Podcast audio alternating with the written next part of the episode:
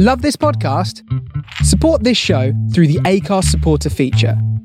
It's up to you how much you give, and there's no regular commitment. Just hit the link in the show description to support now.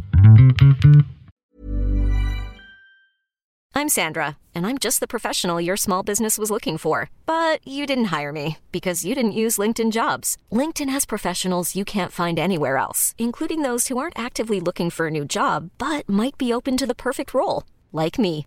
In a given month, over 70% of LinkedIn users don't visit other leading job sites. So if you're not looking on LinkedIn, you'll miss out on great candidates, like Sandra. Start hiring professionals like a professional. Post your free job on linkedin.com/achieve today. Planning for your next trip? Elevate your travel style with Quince. Quince has all the jet-setting essentials you'll want for your next getaway, like European linen, premium luggage options, buttery soft Italian leather bags, and so much more. And it's all priced at 50 to 80% less than similar brands. Plus, Quince only works with factories that use safe and ethical manufacturing practices. Pack your bags with high-quality essentials you'll be wearing for vacations to come with Quince. Go to quince.com/trip for free shipping and 365-day returns. Hey guys, welcome to A New Winter Cults and Culture, and today I'm going to be re-releasing an old episode that I did on my old podcast called The Wild Boar. So have a listen and just be wary that the quality is not as good as you may be used to. So please do keep that in mind, and apologies, and I hope you enjoy the listen. Winter culture.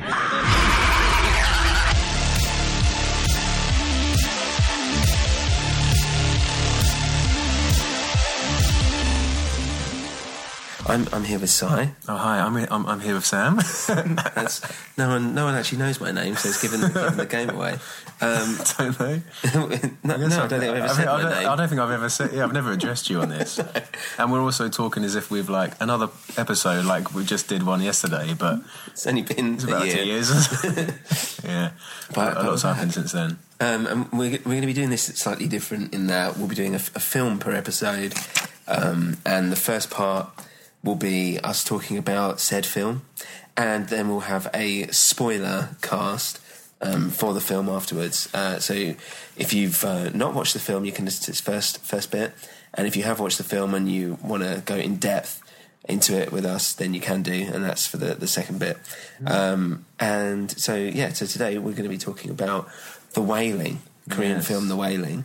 Now, this was kind of on my radar, last year when it came out, because a lot of people say no, it's one of the best horrors they've seen in a while, and obviously me and Sai, when someone says that, that's sparks some interest. That's going to happen then. And I saw it quite recently, and it was actually one of the few films that when I finished, I actually was like, I might start watching this again from the beginning. Really? Yeah, and yeah. I don't think there's not many films I think that has actually made me want to do that. I didn't want to watch it again. I kind of wanted to cry or something. No, it really, like, it was. I thought it was really, really good. It had the end, which we won't go into now in too much detail, but it was such a impactful, crazy end with twists and turns and everything. I had to sit and just digest it and think about it, because so much happened in it, and there's so many quite big performances and big scenes of crazy Korean stuff that by the end of it I was like, right, I need to actually sit down and think about the beginning again, because that was ages ago, and reanalyze it a little bit rather than jump straight back into it, because it's quite long. I mean, it's it's a good 2.5 hours, I think. Yeah, I think so. So The Wailing, South Korean film, directed by Hong Jin Na. Yeah. Where else has he directed? He did The Chase. Oh, he did, didn't he? Oh, The Chaser. Sorry. Yeah. And something else, Yellow Sea. Yellow Sea. I haven't seen Yellow Sea. I haven't seen Yellow Sea either. And so it's kind of, I don't want to say it's horror, it's like a supernatural thriller about a bunch of murders that happen in this small Korean town. Yeah. And they were all a bit weird and a bit occulty, I suppose. And, and one guy, this cop, kind of gets mixed up in it. And then it turns into it goes full on thriller mode. It does, doesn't it? Not Michael Jackson Thriller. No, there is an element of that. 2.5 hours of that would be amazing. It's 2.5 hour dance sequence. but where your trust and what you think is happening, it jumps from one to the other. And yeah, especially in that last like half hour, 40 minutes, yeah, it's doing it almost scene by scene. You're not really sure. That's what I mean by how I had to like sit down and like recap in my head what actually happened, because it's like there's a lot of big sequences in it, isn't there? There's a lot of ups and downs, and not in the like the kind of it gets good and it has good points and bad points. I thought it was all good, but ups and downs in terms of the pacing of it were like these big scenes, big dramatic scenes. But when I say Korean way, that happens a lot in Korean films. They're often in like these dramatic sequences, and then you have like a bit of storyline and a lull, but you know something else is going to happen. These like almost not really overacting but very animated scenes. So with The Wailing, you've got, like you said, there's like the cop, and then the father of a girl, and then there's basically a mysterious stranger turns up into this small village in remote South Korea, and then things start to go wrong in that village, and then people start to blame the stranger, a Japanese stranger in the village, and everyone thinks, well, because he's a loner and he's Japanese, it must be him. He must be the person who's causing these, yeah, I guess supernatural, but also... Yeah, he's like, literally the foreign threat because he's Japanese. Exactly, yeah. So, as you can expect with a lot of Korean films, there's these big scenes where like they're accusing him of something, and then it turns into like a fight or something, some sort of friction happens, and then it will go back to like the family and how that affected the family, and then they're okay, well, we need to rally around the community and find out who's really doing this, and then there's another big scene of them trying to figure out what's happening, and then it turns into a chase or a chase through the woods, and it's very like, in that respect, it's very thrillery, but in a very Korean way, that the characters are, you know, there's such like suspense and terror in some of it, but then you have a sudden scene of like weird comic relief where something just stupid happens, like something really slapstick, even in the middle, especially the first half, even in the middle of like a horrific scene where there's violence and there's a chase, and then there's like kind of brutal fighting or beating someone up or trying to get information, and there's like a family desperately trying to figure out what the hell's going on. Even in the middle of something like that, there's suddenly something that is not like explicitly, hey, look, this is comic relief, but something just silly that happens, you know? Yeah. Just one character that's subtly just silly, and you know it's deliberately for people to like laugh at, to contrast against like the suspense happening. But I just felt like that was a real Korean thing. Yeah, and, I mean, as well. Like, it worked well, though. Having that kind of comic relief and still keeping it lighthearted at the beginning sets you up for when the serious stuff comes at the back end. It's weird because the subject the whole time is very serious. Yeah, it is very serious. Do you know what I mean? But like they do. You're right. It does go like slapstick. It's weird. It's bizarre. But I swear only like South Korean films get away with that. Yeah, but I just felt like it lulls you into that false sense of security. Yeah. So that, you know, even though all this horrific stuff is kind of going on, yeah, you still feel kind of weirdly safe. Yeah, you do. Well, you get that weird sense of literally relief where you're like, oh, okay, well, now what the hell's going to happen? Because this is really going all over the place. And then there's like, I don't know, the police officer's like second guy in command who's just like stupid, just like dumb, and he like was clumsy and falls over, and then you kind of giggle, but yeah, exactly, it makes you like, you feel a bit relieved, but you also know, yeah, but there's a fucking murderer around, so yeah, you know, suddenly you're just drawn back into like, oh my god, these crazy scenes where everyone's running around covered in blood and just, you know, just beating each other up, and literally slapstick stuff, like smashing each other with like spades and stuff. Yeah.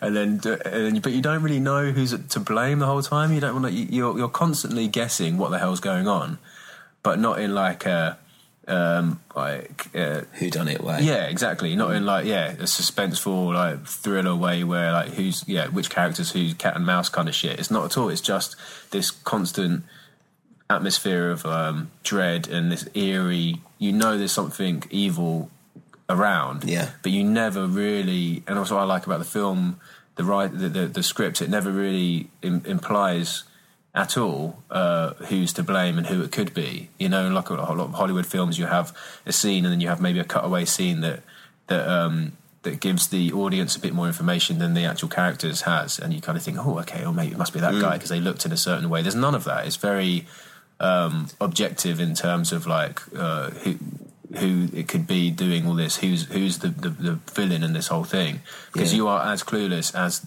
and like not just clueless, but as running around like headless chicken as the main characters are. You really don't know what the hell is going on until the end, and it just like hits you so hard, but it twists and twists and twists. Yeah, I mean, it makes you work for it, and there's definitely that. Yeah, it's audience. Not easy to watch, really. Yeah, that it brings you in because it's making it very subtle in what you do. But yeah, it's quite tonally. It's like, it reminds me of like The Witch or The Witch, however you want to say it, in that was peppered by the odd horror element. Yeah. And all right, yeah, it's not comedy, but it still was like that sense of tone and dread, that terror the whole time. Yeah, and like that sense of unease constantly, and you're not quite sure what's going on because it's like a supernatural or element. Especially when there's only a few characters involved in quite a small environment, quite a claustrophobic environment. I mean, it is deliberately a small village in remote South Korea, and these guys, they're not very like sophisticated city folk, are they? They're like, they're deliberately kind of simple. But that's not what I mean. What's Sputnik? What's something else? Sputnik. Yeah, Beatnik. Kind of, yeah. Beatnik, isn't that like one of the Beatnik, yeah, exactly. Isn't there like some dude in America who's like eating, like chewing on straw and like no, that's a bumpkin. His fingers. Oh, yeah, that's what I mean. That's country what bumpkin. Like, country bumpkin. Country. Yeah, well, they've all got like simple laboury jobs, like they're a farmer or a local policeman, or you know, some guy who works in a local shop or whatever. But a lot of Korean films are like that, aren't they? That's very simple life outside of some of the big cities there. Yeah, and I think with that you get a more of a sense of immediate dread and threat, because it's not in a city. It's like it's weird because the houses and stuff, the village is fucking simple. Like, even though it's modern day, like, they're living very simple lives and very modest lives in these like small houses and stuff. That the geography of it works well as well, because you feel like there's a threat literally outside the door or just around the corner. So you feel that everything is like just very close by, but also slowly closing in on the small community, because the like, I guess the violent happenings are happening like more frequently, and then these crazy things happen, like, I don't know, like dead crows found around and stuff. And it sounds like a bit cliched, like there's a shaman in there which they turn to try and I guess exorcise or expel whatever demon is floating around the town. And they, like I said, they blame the Japanese guy, but these things sound quite cliched. But the way they're treated, especially there's one scene in there where there's like probably the most dramatic scene in the film apart from the very end, where the shaman, who's fucking cool, isn't he? But you just love the way he wears like a suit and a turtleneck, a polo neck, a turtleneck, and he's got like a top knot and stuff. Yeah. And he's just like, he just looks so cool, and he's also wearing like a gold Rolex. And he's part of it. He's supposed to look a bit sleaze. Like, he is sleaze. He's pure sleaze. Which, so it's the whole time you're thinking, is he just like a charlatan? Is he a con man shaman who just taking advantage of these simple folk because they thinks that the town is possessed, or does he really know what the fuck he's doing? Yeah. And that like double thing of like, is he genuine or is he genuinely trying to help, is the common thread throughout the whole film. Like, you don't know who's trying to help, you don't know who's trying to hinder, and who's actually evil and trying to spread this like demon around. So that's sort of constantly keeping you guessing. But that one scene where he's doing that weird dance and stuff, and it keeps cutting between that and a character who's like seemingly possessed, and it's fucking dramatic, isn't it? All those drums and everything. It's really good. There's three things happening together. Yeah, yeah, and at the same time, you've got it's cutting towards to the Japanese guy in a small hut in the middle of nowhere,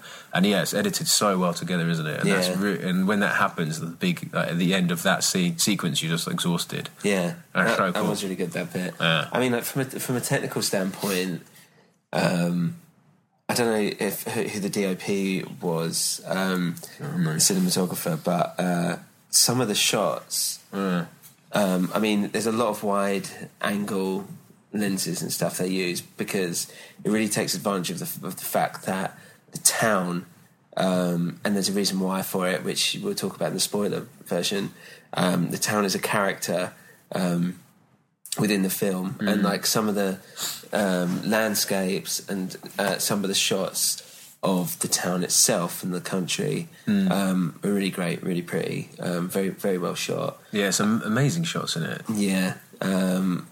And, you know, not so much when it's focusing on the people and the action, that's still good, but it really sets up the beauty of where they are. Yeah. But also it makes it more dramatic that the simple beauty of this small working village is under threat.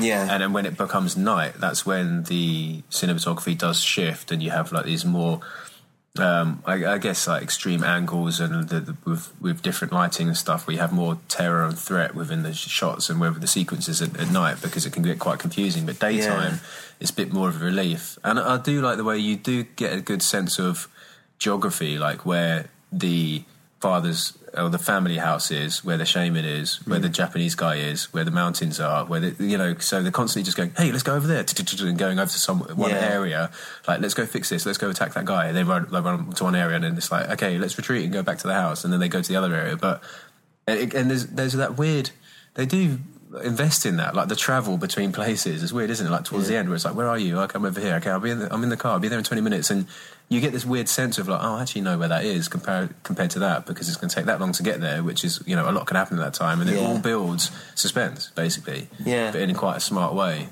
using a very simple like little location. And and even stuff like, you know, like the lighting, for me it seemed like it's very natural lighting, so when it's at night and it's dark, or if you're looking into a dark room, it doesn't feel like it's lit in a particular way. It feels like it's very natural lighting, which is kind of the thing now these days anyway. But and so when you get these like sweeping shots of the jungle, I suppose, or the forest, whatever you want to call it. Forest, it's, even though it's like quite grey, and all this stuff, they've really made like the green of the trees pink still, but it still feels natural, which still gives it that sense of, and I think it's quite important, if something supernatural and weird is happening, but there's still that weird sense of like realism. It still makes it like it's all very grounded, isn't it? That exists. And just stuff like the, I was going to say Maison Scene, Jesus Christ. It's been that since, about 20 years. Yeah, first year of uni.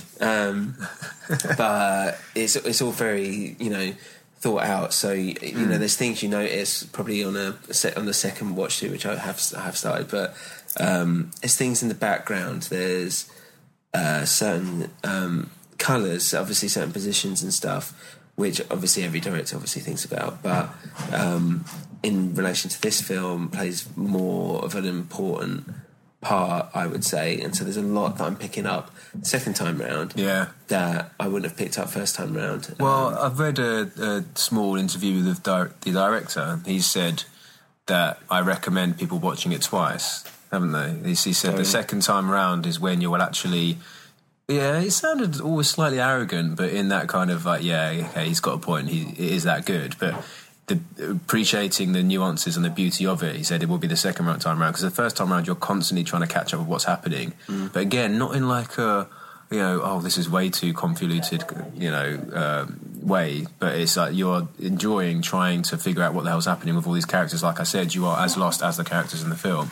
So he's basically saying the first time he's trying to figure everything out, and there's such a shock at the end.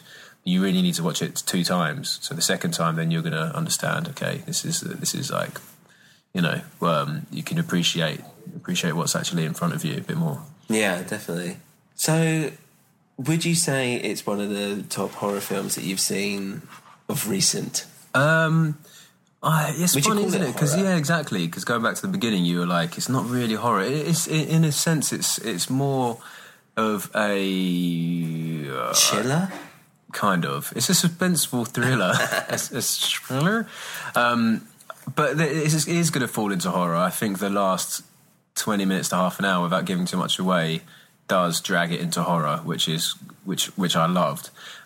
So I'd say in the last year or so, it's definitely one of the most accomplished horror/thriller films. I mean, these days you don't get a lot of balls-out horror films, which are just like horror from first minute to the last minute. They tend to have to meander around and go into different genre territory. Whether it's comedy or whether it's just light-hearted drama, which then turns into horror because everyone's under threat. So I think the fact that it isn't just a very clear horror doesn't really matter. But in terms of comparing it against similar films, yeah, I think it's one of the best I've seen recently. Just the way it's constructed and also just the story. There's so many characters in it. There's only a few main characters, but there's a lot of peripheral characters, and it'd be quite easy to get too lost in it, but it always comes straight back to the main focus of the film and the main plot line of what's happening, what this threat is. And then by the time it gets to the end, I think it's freaky, scary and disturbing enough that I think it's one of the most original horror-ish films I've seen in a long time. Yeah, I mean, I think because even though it's 2.5 hours long, the pacing feels right, and the reason why is that there's always something happening. Yeah. So even when it seems like there's something quite mundane or boring, or it's never boring, but it's always peppered. Every scene has something exciting that will make you want to watch on. I think a lot of it is the father character, because again, with Korean cinema, a lot of the characters are quite complex. One minute they can be really likeable and you're gunning for them, they're like the hero. The next minute you're like, what the fuck are you doing, you idiot? And there's a lot of that in that film, and a lot of that was driven by the father character of the daughter. So he's constantly trying to figure out what's going on, and he's very belligerently I'm gonna go and fucking fix this, and he's just a bit of a dumb hick, isn't he, that thinks with his fists first. So every turn, when you a lull like you mentioned, or when you think that okay, it's just going to be a bit of exposition now, a bit of story, he literally suddenly stands up and is like, fuck this, I'm going to go and sort this out, I'm going to go and beat that guy up. And then he just gets into a massive fight and comes back all bruised up. He's like, well, that didn't work. So I think it's him. That character drives it, and it drives it in in just weird, different, completely different directions, and despair as well as kind of comedy situations, and then he's the driving force all the way to the end. So you're empathizing, you're seeing it through his eyes. And I think that's why it's very much keeps you entertained, grips the whole way because of him. It's just a bizarre character, but it works. So what if you had to sum it up in one line? Oh god, that's always hard for me. It's a one-line review. What would it be? I think it would be I think it would be a very accomplished thriller horror that is uniquely Korean, that has very bizarre characters that are very unpredictable, and it ends up in quite a crazy twist and quite a disturbing end, but is very, very worth watching. It's a long line. It reminds me of when Michael Scott in The Office is doing, it's okay, here's the headline. Michael Scott at Dunder Mifflin does not apologise for his thing. Great sales is all about making sure customer satisfaction is number one. It's like a Daily Mail headline, which is about 5 lines long. But yeah, that's as concise as I can be. Yeah. I mean, I would just say... 8 out of 10. 8 out of 10. I'd probably give it a 9. Yeah, maybe. Just because it felt like it was just well shot, it's well acted. It was compelling, kept me going right until till the final shot. Still in it, and it really stuck with me afterwards, enough for me to actually research what it was, what was kind of going on, and if I basically got it right in my head, if I understood it all correctly, which we'll come onto on the spoiler part. We'll come all over it. We're gonna, onto it. We're gonna come wailing with us. And welcome to the Soggy Popcorn episode where we're talking about The Wailing, and this is the spoiler cast. So we'll be going totally in depth into the film The Wailing. You might have listened to the review already. We highly recommend that you see the film before you listen to this, because we are going to... It's just full of spoilers. We're totally going to rip this film apart and put it back together. Yeah. So we both really like the film. I mean, do you want to talk about the ending? I can talk about the whole thing, basically. Yeah, well, you saw it more recently than I did. I saw it a couple of months ago, so it's a little bit hazy. But for me, the big point of discussion would be, like, the last half hour, because it all just goes crazy. What do you think happened? Well, okay, so let's recap a bit. At the end... It's still kind of ambiguous, isn't it? So it's all about the Japanese dude who they say is possessing the town, or he's a demon killing people, and then the daughter of that guy is possessed and going fucking mental the whole time, and then they beat the Japanese dude up, and then the shaman does that big dance number, and it almost works, doesn't it? Almost. Big dance number. Yeah. It almost killed the Japanese guys, like, going crazy on the floor, and, like, crows are dying around him, and his dog's dead, and he's smashing stuff up, and he's bleeding from his butthole, and it's like he almost dies, or something almost happens, but then the dad flips out because the kid is getting hurt, and then stops the shaman. So then it flips, doesn't it? And then they basically say that the Japanese guy was there to help and to save the town from the demon, who was actually this random chick who was just wandering around the whole time. Mm. But did she play a big part in the beginning? I can't remember. Yeah, so she talk turns about, she's throwing rocks. She turns up throwing rocks. She's like, what, just a local crazy girl? Yeah, she's like, I saw what happened. And then and then that's when he gets kind of attacked. Throwing rocks by just, but like kind of sitting in a road, petulantly just chucking rock. She's sitting underneath the tree where the woman was hanging. Oh, is she? Oh, okay. Right. That's where she first appears. But yeah, she's just throwing rocks and getting closer and closer. Yeah, but just like being a nuisance, and they think she's just a random nut job. Yeah, that's what they think at first. Okay, so then that at the end, they all suddenly think it's her, and the whole thing points towards her, and you've got that big suspenseful sequence where the shaman's in the car trying to drive over there, then it's like, it's fucking her, the Japanese guy's trying to help, she's the demon. But at the very, very end, the last, like, literally 2 minutes, it flips again, doesn't it? And she's basically saying, I'm here to help, don't listen to him, listen to me.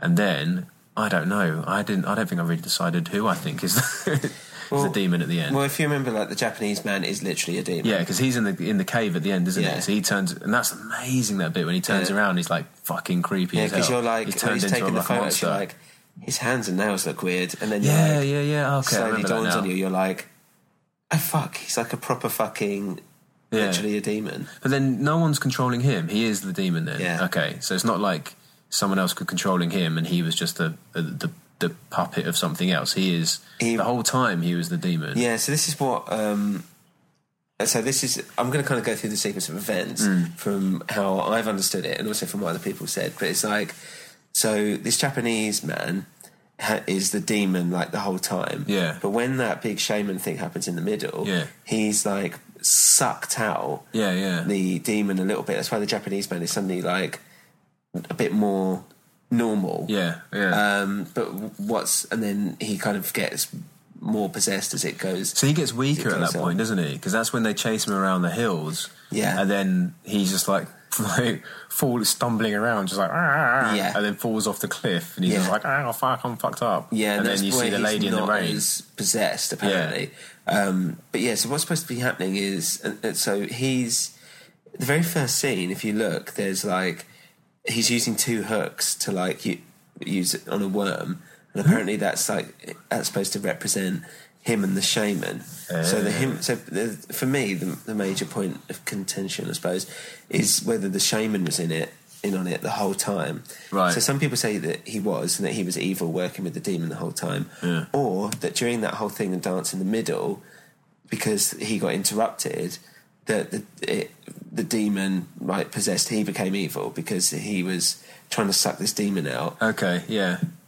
Because it got interrupted, it didn't happen properly, and that's why he got a bit infected, and the Japanese man comes back to life. Right, okay. But what people are saying is that the Japanese man is the demon the whole time, and that he raped that woman on the rock. Remember they talk about the rape? Oh, yeah, yeah. And there's evidence that he raped the daughter. Right, okay. And that's what happens is that, and then they suddenly get this skin disease. Yeah, yeah. And that gets passed on almost like an daughter, STD. Did he? Yeah, well, she's only a kid. Yeah. If you're looking for plump lips that last, you need to know about Juvederm lip fillers. With Juvederm Volbella XC and Juvederm Ultra XC, your lip look, whether it's subtle or bold, can last up to 1 full year with optimal treatment and no additional maintenance. Find a licensed specialist and see if it's right for you at Juvederm.com today. That's Juvederm.com. Add fullness to lips in adults over 21 with Juvederm Volbella XC or Juvederm Ultra XC. Do not use if you have severe allergies or a history of severe allergic reactions, or if you're allergic to lidocaine or the proteins used in Juvederm. Tell your doctor if you have a history of scarring or taking medicines that decrease the body's immune response or that can prolong bleeding. Common side effects include injection site redness, swelling, pain, tenderness, firmness, lumps, bumps, bruising, discoloration, or itching. As with all fillers, there's a rare risk of unintentional injection into a blood vessel, which can cause vision abnormalities, blindness, stroke, temporary scabs, or scarring. For full, important safety information, visit Juvederm.com. Ryan Reynolds here from Mint Mobile. With the price of just about everything going up during inflation, we thought we'd bring our prices down. So to help us, we brought in a reverse auctioneer, which is apparently a thing. Mint Mobile Unlimited Premium Wireless. How to get 30, 30, how to get 30, how to get 20, 20, 20, how to get 20, 20, how to get 15, 15, 15, 15, just $15 a month? Sold! Give it a try at mintmobile.com/switch. $45 up front for 3 months plus taxes and fees. Promoting for new customers for limited time. Unlimited more than 40 gigabytes per month. Slows full terms at mintmobile.com. Hold up. What was that? Boring. No flavor. That was as bad as those leftovers you ate all week. Keke Palmer here. And it's time to say hello to something fresh and guilt-free. HelloFresh. Jazz up dinner with pecan-crusted chicken or garlic butter shrimp scampi. Now that's music to my mouth. HelloFresh. Let's get this dinner party started. Discover all the delicious possibilities at HelloFresh.com.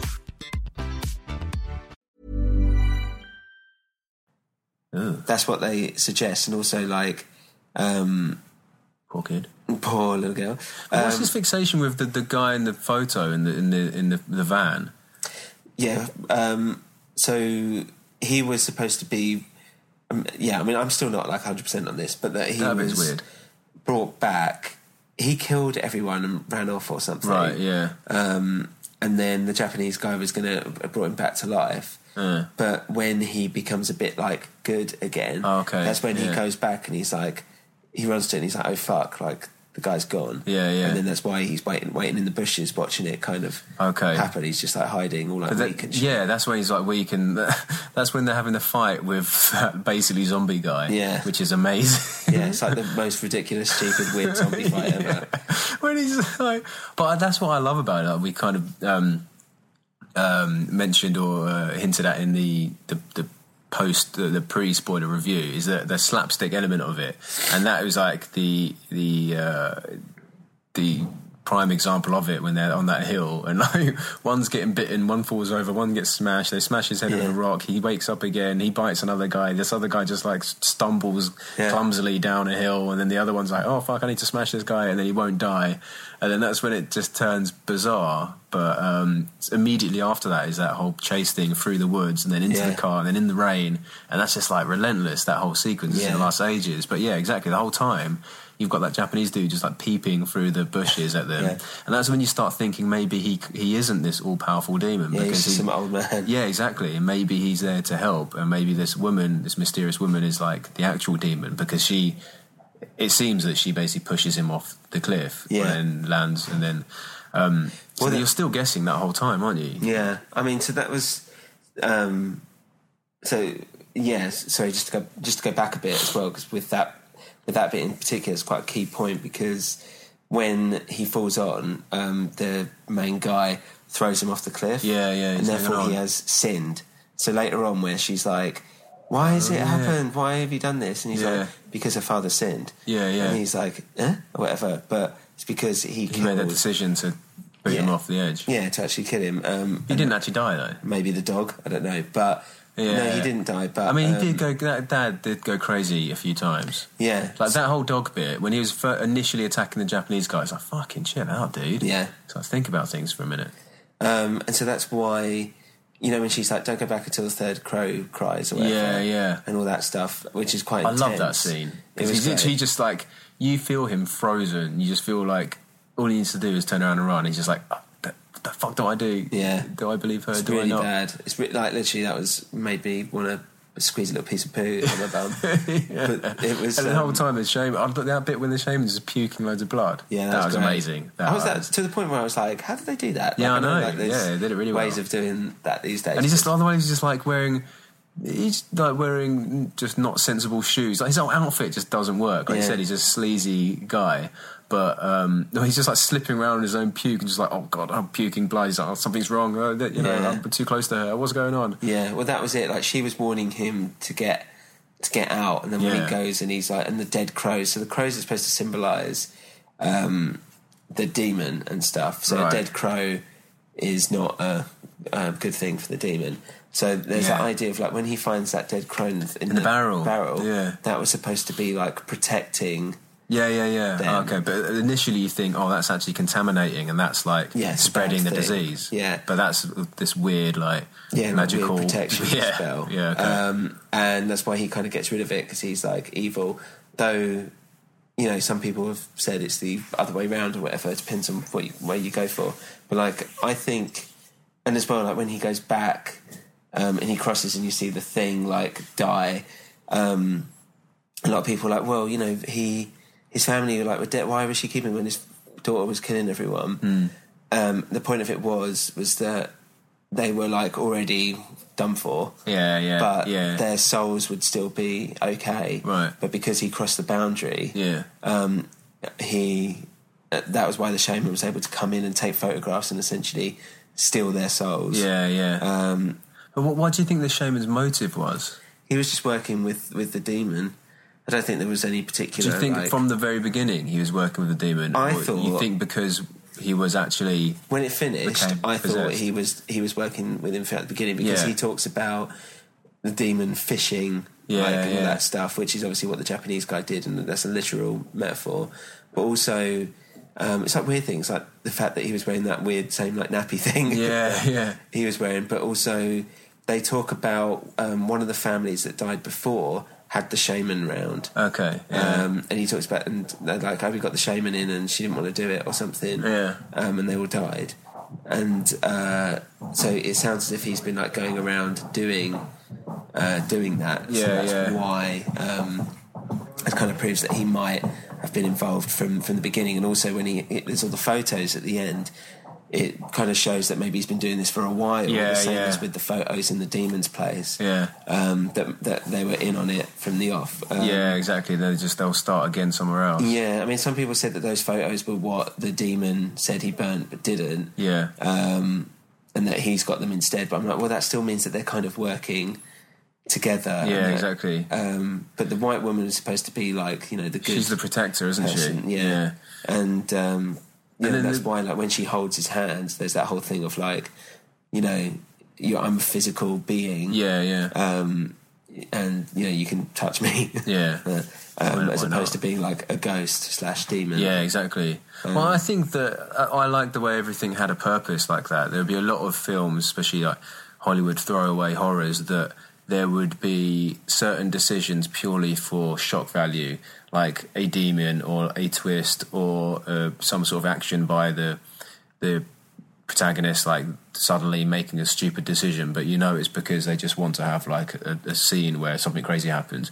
But with this, everything seems to have a purpose, even though it kept twisting towards the end. You could easily just think, oh, you're just doing this for effect, but it's not. You know, you feel even the very, very end, that last scene, the demon Japanese guy in the cave turning around and slowly turning into like a fucking monster.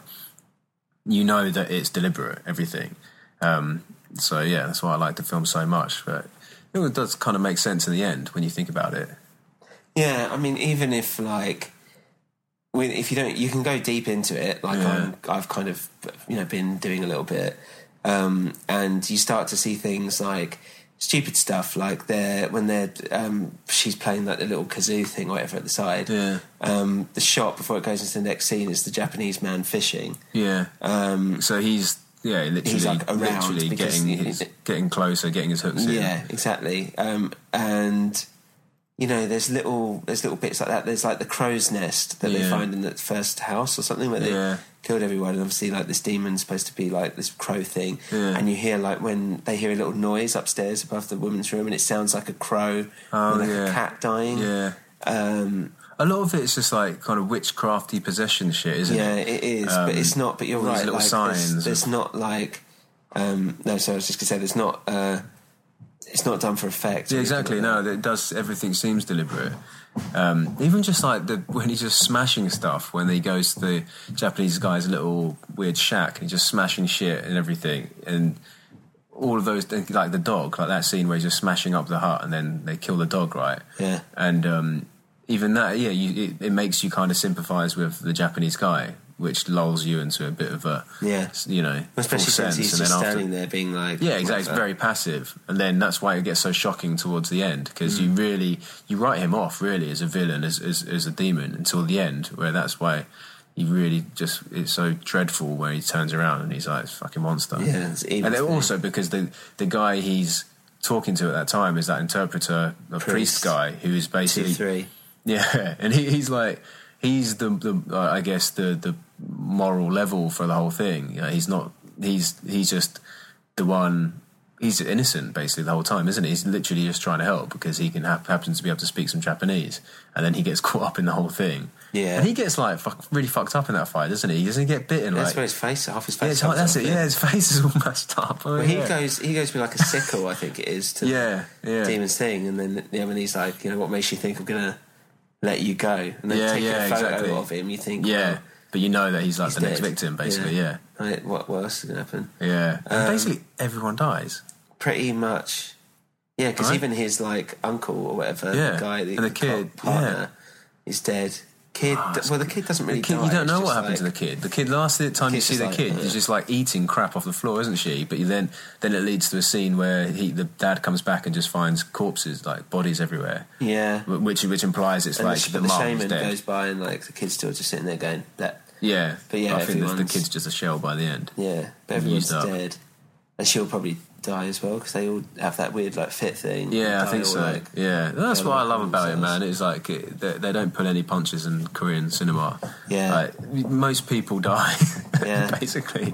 But a violent film like this. Exactly, but it does like all make sense in its own thing, I suppose. Even though it's still like there's still kept it slightly ambiguous as to like what people's motives were from the beginning to the end. It ties loose. It does tie things up at the end. It's not, and also it's not like, you know, so many Hollywood films have a deliberate ambiguous end because you never know, you can make more money because we can have a sequel and we can start a franchise, which I fucking hate. So everything is just part of a bigger plan now, which is annoying. So that's why I just love it as a standalone film. And, you know, the writer and directors and stuff, I'm sure, will move on, make something else great, which is completely separate. Instead of like fucking, you know, franchise starting everything, but there you go. Yeah, I mean, I really liked it. I mean, there's another thing where like the anime that there's like manga. There's a manga book or something he's reading at the beginning when he's in the police station, and I read somewhere that that's like a tale of like a good spirit and an evil spirit. Yeah, I'm sure there's a lot. I'm sure there's a lot of like folklore and myths and stuff in Korean culture that reverberate throughout that film that we're not even aware of. Yeah. There's probably ghost stories and stuff about Japanese guides in the woods and stuff that they're drawing from that will resonate and affect local audiences more. Because, man, that film, when it was released, it got a huge, you know, amount of reaction, and it's not just scary and funny and crazy and gripping. It's just really fucking good. Yeah, everything is really, really well made. So, you know, I'm sure I'm looking forward to seeing what they make next. Basically, I mean, as well, like I don't really know that much, but like, I imagine Japan and Korea don't have like that great a relationship either. Well, no.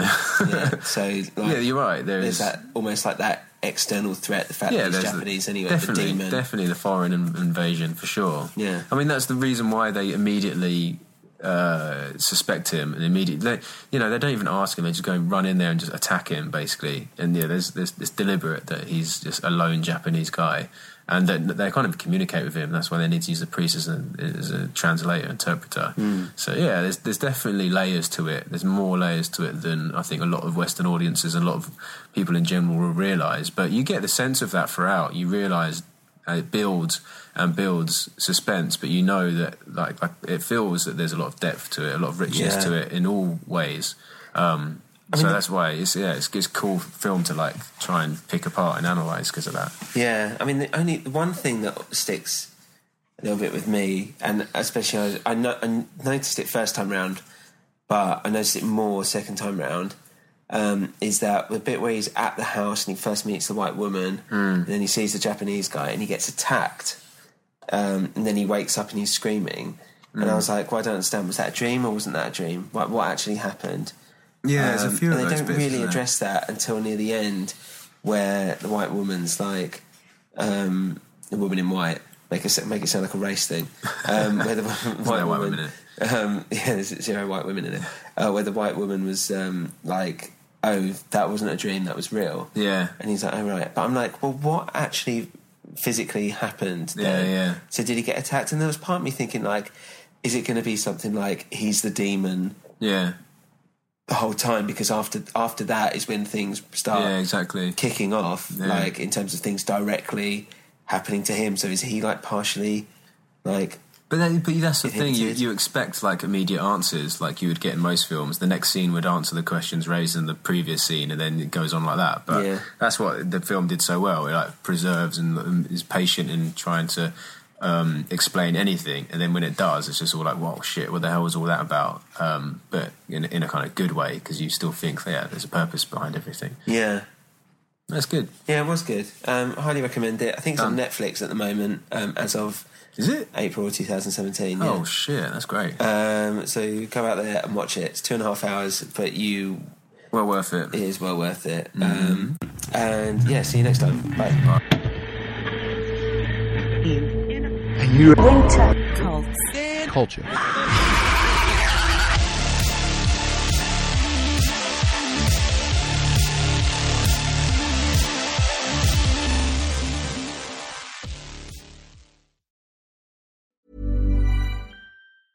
Hi, I'm Daniel, founder of Pretty Litter. Did you know cats tend to hide symptoms of sickness and pain? I learned this the hard way after losing my cat, Gingy. So I created Pretty Litter, a health monitoring litter that helps detect early signs of illness by changing colors, saving you money and potentially your cat's life. Pretty Litter is veterinarian developed, and it's the easiest way to keep tabs on your fur baby's health right at home. Go to prettylitter.com and use code ACAST for 20% off your first order and a free cat toy. Terms and conditions apply. See site for details.